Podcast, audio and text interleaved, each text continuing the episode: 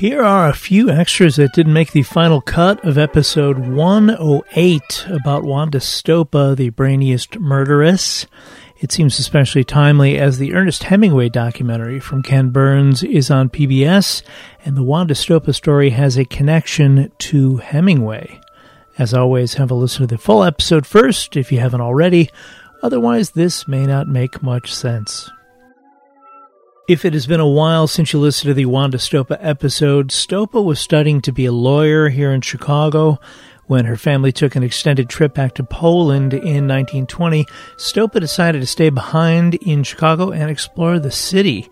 She soon discovered Chicago's bohemian arts community, one full of musicians, painters, writers, and other free spirits.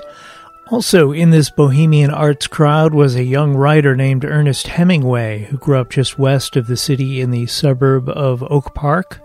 Hemingway had returned to the Chicago area after being wounded in World War I. Hemingway also had a connection to Y. Kenley Smith, the older man who took an interest in Wanda, and one of the reasons behind the full episode. The arts area, called Tower Town, was referred to as such due to its proximity to the Water Tower, a historic landmark and one of the few buildings to survive the Chicago fire of 1871. The Water Tower still exists today on Michigan Avenue off Chicago Avenue on Chicago's Magnificent Mile. Tower Town began to develop after the Chicago World's Columbian Exposition of 1893 when Lambert and Anna Tree developed Tree Studios as a way to entice artists to stay in the area. Although Tower Town didn't really start to take root as an artist community supporting the bohemian lifestyle until around 1910, with a much larger surge after World War I. With cheap housing and former stables easily converted into studios, artists were able to easily set up workspaces. Inexpensive cafeterias, bookstores, coffee houses, tea rooms, and second-hand stores that popped up gave the artists in the area those essentials. And there were still enough well-to-do residents still living nearby in the Gold Coast area to whom art could be sold.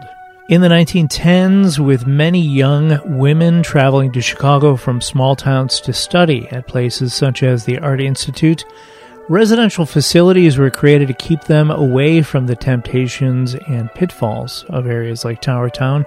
One of the most well known of these was the Three Arts Club at 1300 North Dearborn Parkway in Chicago, about a half mile north of what was known as Tower Town. Modeled on the Three Arts Club of New York, it had 110 residence rooms for women studying the three arts. That's music, painting, and drama. It was designated a Chicago landmark on June 10, 1981. Throughout its history, it is estimated 13,000 women stayed at the club until 2004 when the last resident moved out. In 2007, the building was sold to developers.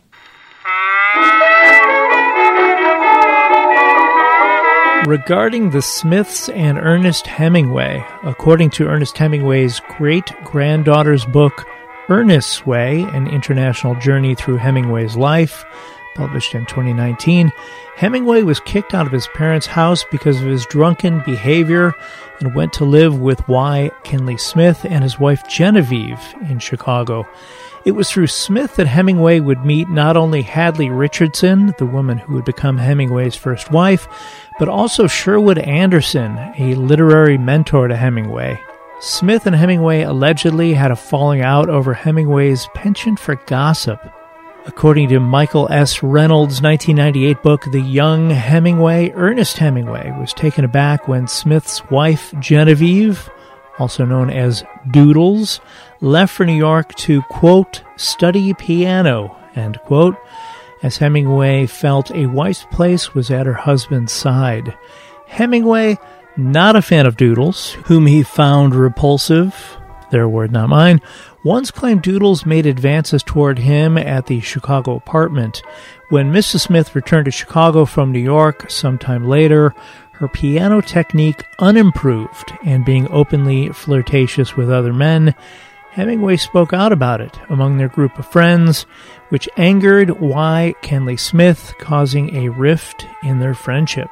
Some of the riff was captured in letters contained in the book Ernest Hemingway Selected Letters 1917 to 1961, including Hemingway rescinding an invite to a reception for Hemingway and Hadley Richardson, which had been extended to Mr. and Mrs. Smith by Hemingway's mother. The two men never spoke again. It had been planned that after their marriage on September 3, 1921, in Bay Township, Michigan, and a honeymoon at the Hemingway family cottage on Walloon Lake, Michigan, Hemingway and his new bride would move into a spare bedroom at the Smiths' Chicago residence. But in light of the permanently fractured friendship, the Hemingways moved into a small fifth floor walk up apartment in a rundown building at 1239 North Dearborn Street. Also from Ernest Hemingway, Selected Letters 1917 to 1961. In November of 1924, in a letter to Howell Jenkins in Paris, who Hemingway had served with in Italy in World War I, Hemingway acknowledged the incident with the Smiths and Wanda Stopa from earlier that year. One line in the letter reads, quote, Pity the female Polack lawyer couldn't shoot when she pulled a gun on Doodles. End quote. There you go. As always, check out the Chicago History Podcast on Instagram and Facebook for pictures related to each of the stories told here. Thanks.